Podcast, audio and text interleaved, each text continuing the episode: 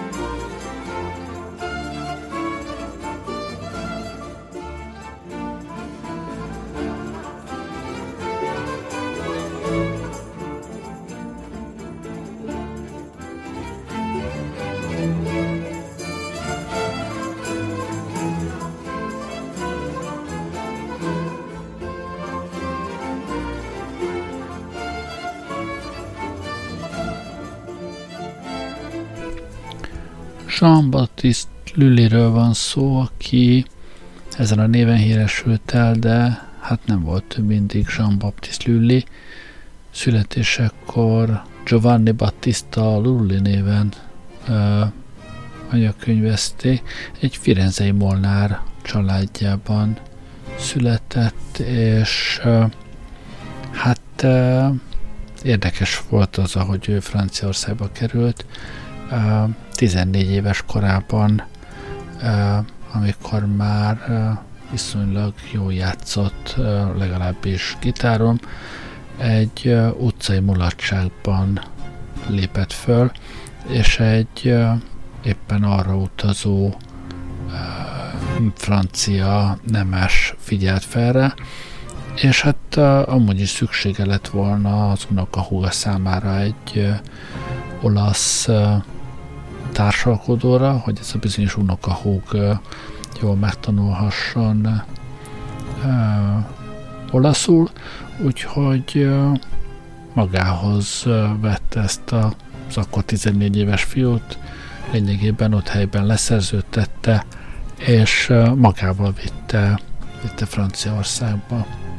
Úgyhogy ha akkor ő ott nem óckodik az utcán a gitárjával, hát akkor, akkor most szegényebbek vagyunk egy Lullyvel, vagy legalábbis egész máshogy alakul a sorsa.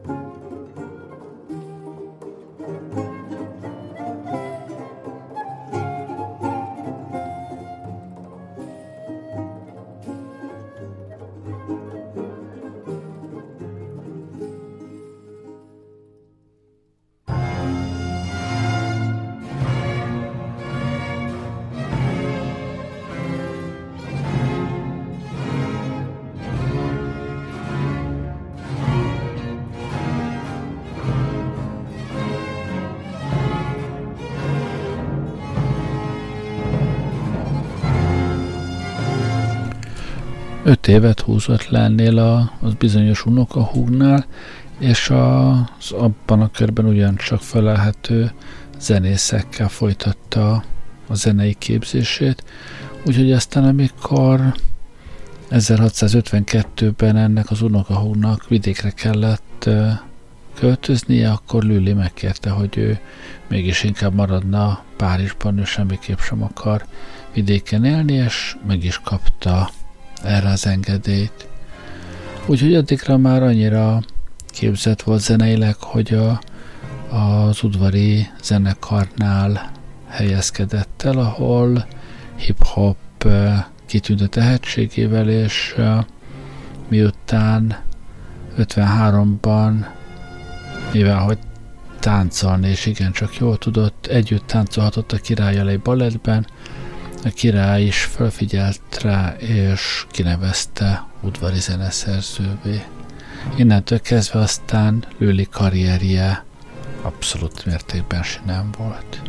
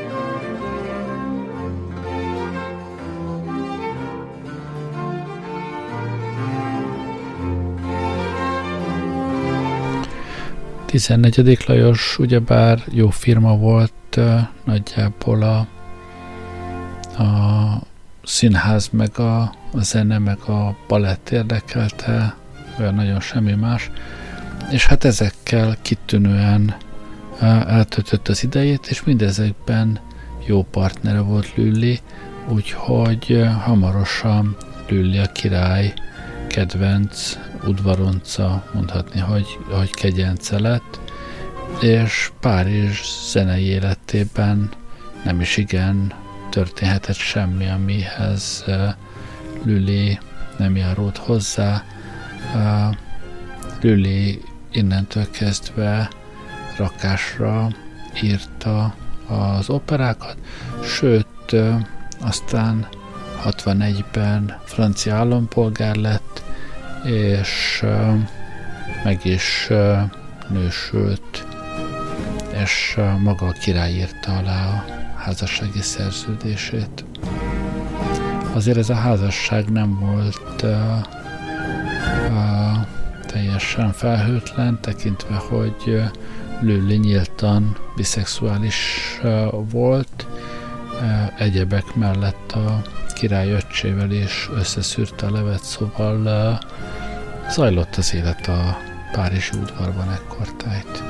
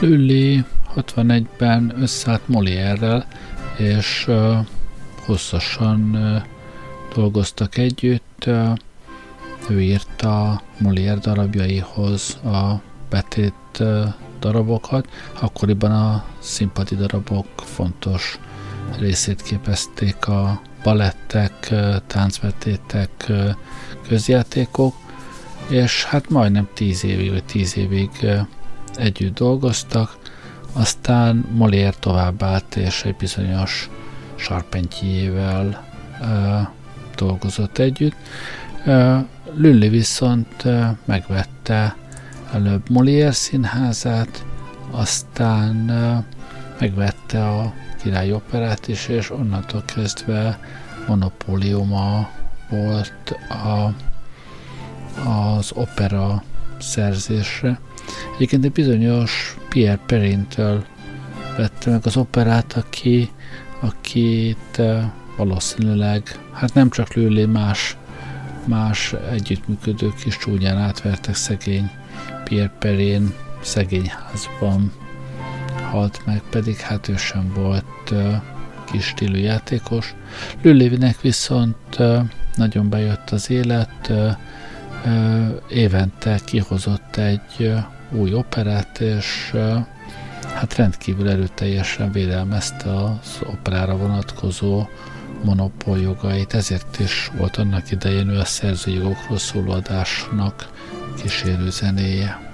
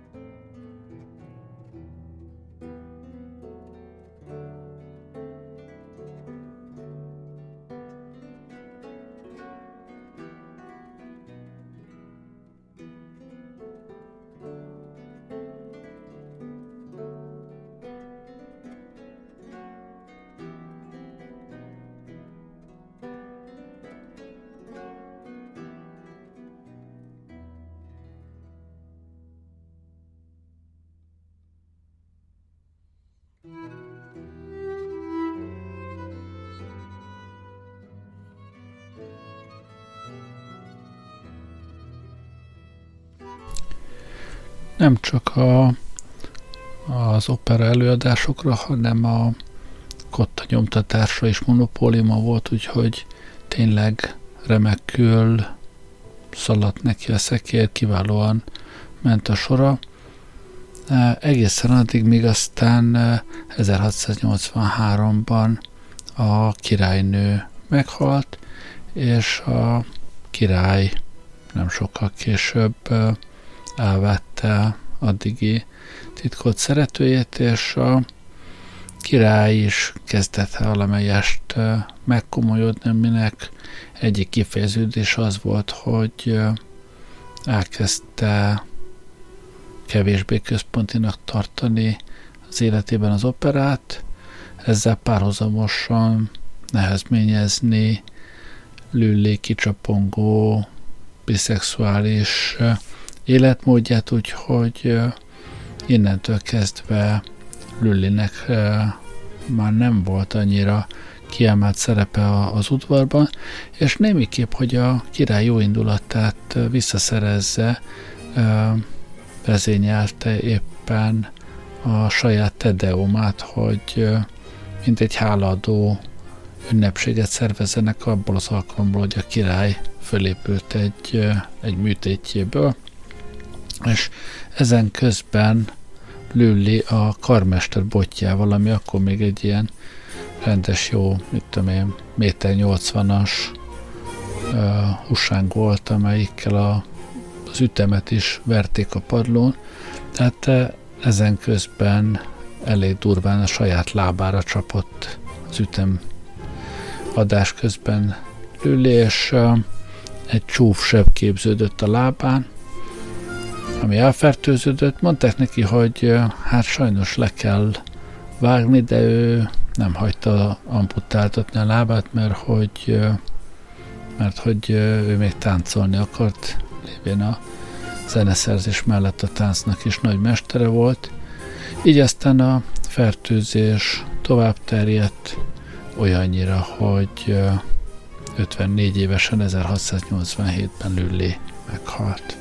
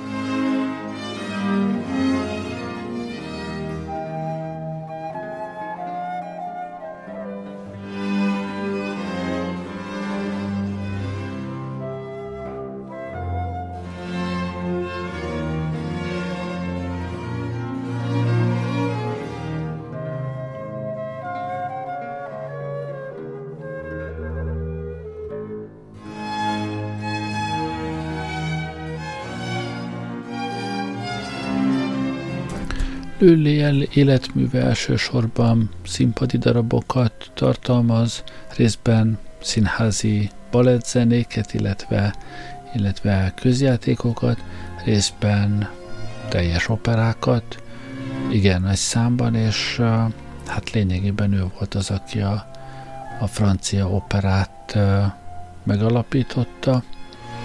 Ezen kívül hát nem túl nagy számban, de egyházi művei is vannak.